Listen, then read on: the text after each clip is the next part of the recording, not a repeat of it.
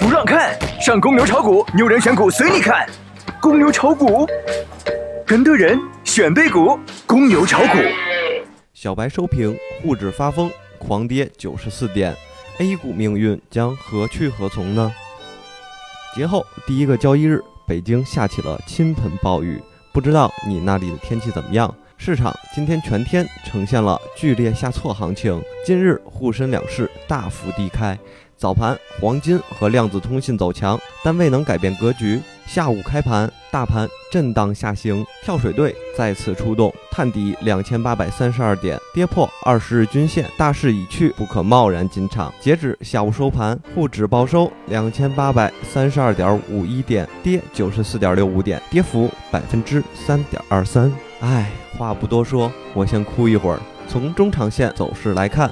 目前 A 股处于自五千多点下跌以来的低位，在国家领导人表示要保持股市健康发展、保护投资人权益的强烈呵护下，反复震荡向上是历史的必然。在目前大环境下，马上要走出一波像样的大行情可能性不大，但结构性行情仍有望延续。大家千万不要过度悲观，你不是一个人在战斗，华生与你同在。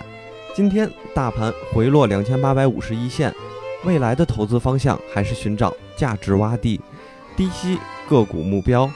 一是前期的出现明显调整的热门强势板块，第二一直是在低位蓄力整理的新兴成长行业群体。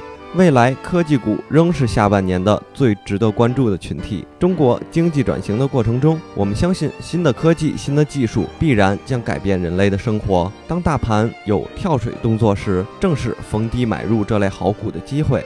消息面上，汇丰认为 MSCI 可能将百分之五的 A 股纳入新兴市场指数，这象征着中国在开放资本账户方面取得的进展。并在一定程度上有助于抵消外汇流出压力。假设百分之五的 A 股部分纳入，那么 A 股在新兴市场指数中的权重将占到百分之一点一，意味着在一段时间之内将会有两百亿到三百亿美元的资本从主动型和被动型资产管理公司流入 A 股。今天的收评就到这儿了。